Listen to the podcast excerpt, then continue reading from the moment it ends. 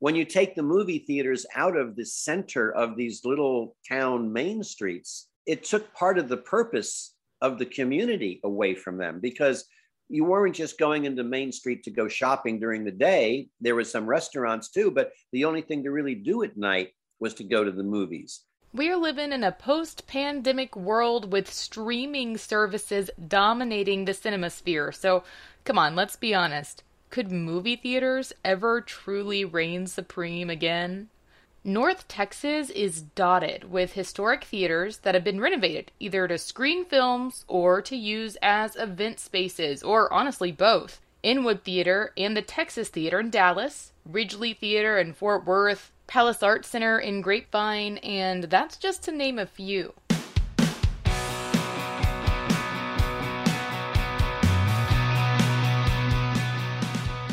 I'm Baylee Friday, and North Texas wants to know what is the appeal of old school movie theaters in the streaming era?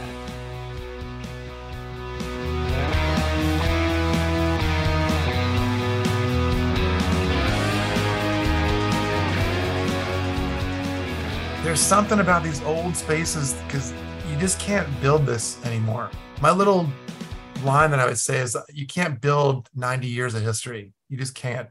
That is Jason Reimer, creative director of the Oak Cliff Foundation. He's played an integral role in reopening the Texas Theater in Oak Cliff. The historic theater on Jefferson Boulevard opened in April 1931.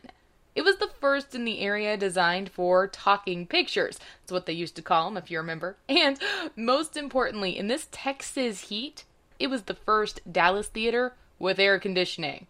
So preserving it is increasingly important. I think if you're interested in entertainment and you're interested in this type of interaction with a community, these theaters were traditionally built on town squares because they were the center point of the community. So, just philosophically, for me, that's an important thing to help protect.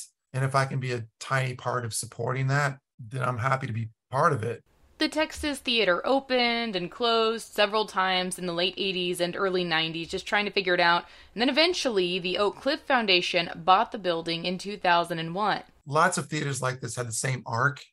Many, many, many of them went out of out of business decades ago, or they became spaces for live theater. Very often, churches.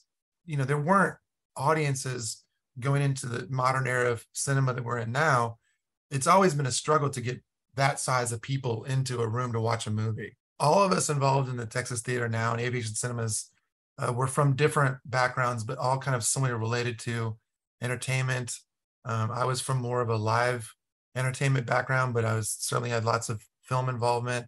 So it's, I, you know, the idea was to make it multi-use, so it wasn't just movies. It could be live comedy, live podcast, live you know, live events of any kind. We have tons of live music, incorporating all these other things, and just getting the building to be used for the community for any number of things, including things that we we don't do ourselves. That was a a huge part of the beginning was fixing the building up and getting it usable and making it flexible so that you can do lots of events. I mean, we have weddings there all the time, things like that. And then kind of giving it back to the community to let them have access to it. And even in the age of streaming, there are still multiplexes all over North Texas. You see them at malls, in massive parking lots on the side of the highway, even in places you might not expect, like right off Sundance Square in downtown Fort Worth.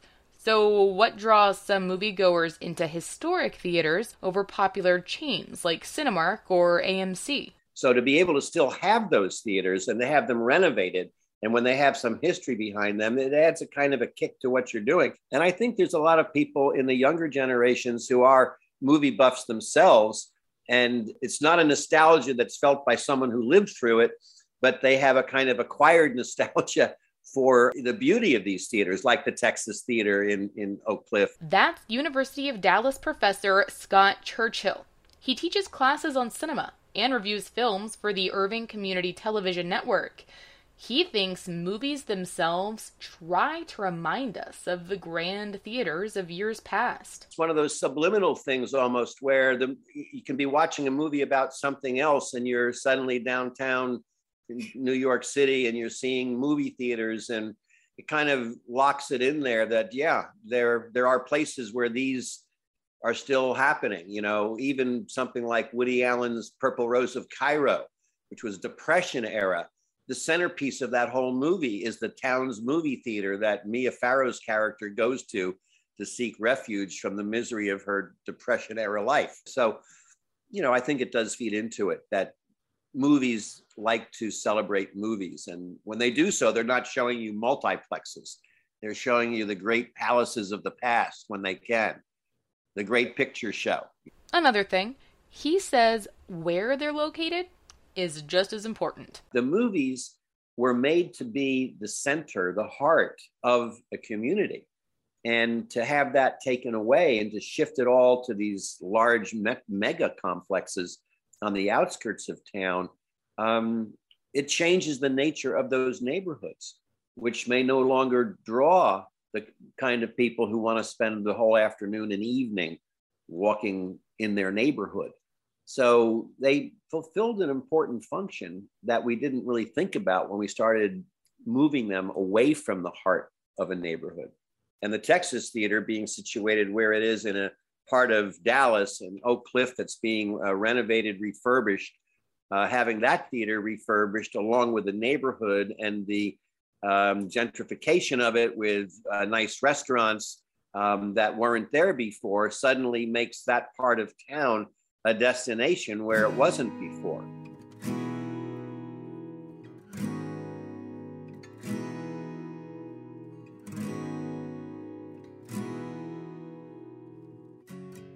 Dallas is known for a lot of things barbecue, margaritas, a beautiful skyline, that all comes to mind. And, most notably, it's where President John F. Kennedy was assassinated in 1963. His assailant, Lee Harvey Oswald, was apprehended in the Texas Theater, making it vital to Dallas history.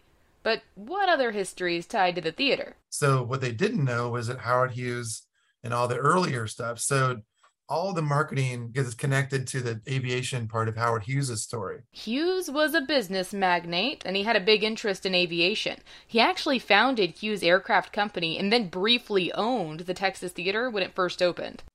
So that little clue kind of sends people that are fans of it down a different path than the JFK stuff. I knew we were going to have to at least approach the topic of the JFK involvement. So we waited a good year or so to um, do anything related to it. And the first thing I did, which kind of ended up getting me a lot of press I didn't necessarily want at the time, but I made a I made a T-shirt out of the arrest photo, and that got a ton of attention the next day. so it was very early on in you know viral Facebook type pictures, and it went viral, and people were kind of some people were very upset about it. They thought I was exploiting the JFK thing, and we were just showing the history of the theater, which has always been our baseline, is to say, regardless of what the history is good or bad to someone, this is what happened here. Howard Hughes is part of that, and JFK, uh, you know, and, and Lee Harvey Oswald being arrested is also part of that. So we're just trying to be honest about that. I think that itself makes it a destination just like the book depository in downtown Dallas that no one would otherwise take a second look at. But that part of the history is a nice, you know, feather in the cap of the theater. But I think what they've done in their renovation and what they have done in terms of wanting to bring the cutting edge of film making to that theater is what makes it a standout. In 2020, box offices across the country hit a 40 year low. According to a Gallup poll, 61% of adults did not go to the movie theaters at all in 2021. Personally, as a big movie fan, I remember being really worried that all of the local theaters that I love so much were about to shut down. But at the same time, I didn't really want to go out and get COVID, so I could totally see both sides of this one. So, yeah, the pandemic really harmed theater revenue, and the truth of it is, some people still don't feel comfortable in a setting that was once a place to get away. During the pandemic, we got lucky that we had the ability to use our parking lot as a drive in. So, we pivoted really quickly, and Barak and the staff did an unbelievable job of connecting the dots there and making this uh, drive-in in our back lot, and it was sold out every time we did anything. So the community we've always felt has very much been supportive of of what we're doing we think. You know it seems like they are and the numbers of people coming is always growing. So I, I think we're on the right track. So we're trying to do everything to just stay to what's true to the thread of what we think the dna of our, our place is i have to confess i don't go i used to go three four five times a week for oh, wow two or three decades. When I started doing movie reviews for Irving Community Television, I was in um, early 1984. Those films were the first that I reviewed. And I started going all the time to these movie screenings. I lived my life around them. Nowadays, I just stream them at home because it's more convenient. How is the current streaming culture possibly moving us away from the movie theaters? A movie date is not cheap anymore. So when people have the choice of having a you know a nice 70 inch television at home and a sound system, they can watch much of what comes out and be satisfied with it. What were supposed to be big blockbuster films like Hamilton, Mulan, and Soul skipped theaters altogether. Remember, everyone was locked down. These big movies skipped theaters. They went straight to streaming platforms. So you could watch them in your jammies, on your couch. Brand new movie the streaming thing it's i understand why people think it's going to just destroy theaters. And for some it, it is complex. If your whole business is based on showing new films then it's a really challenging time for that business. Luckily for us we show new films but we also show a lot of classic films a lot of you know kind of cult classics. And we have so many community events tied to film that it it's just there are things you can't get from watching Netflix or or whatever streaming service you choose, that that part of the experience is a communal experience. Some of those classic films playing at the Texas Theater in September include the original Star Wars trilogy. That would make a lot of people I know very excited. Casablanca, Sister Act, and this one is near and dear to my heart, The Departed. So we thought if we can if we can service that that feeling of people wanting to be around their own tribe that they like whatever we just showed or like whatever we just performance that they saw and kind of give them a space to hang out and be around their their tribe i think that's going to encourage more of that. And you can't really get that from a streaming situation. It's just a delivery platform difference in that situation where ours is a more tactile community based you know we're more interested in the human element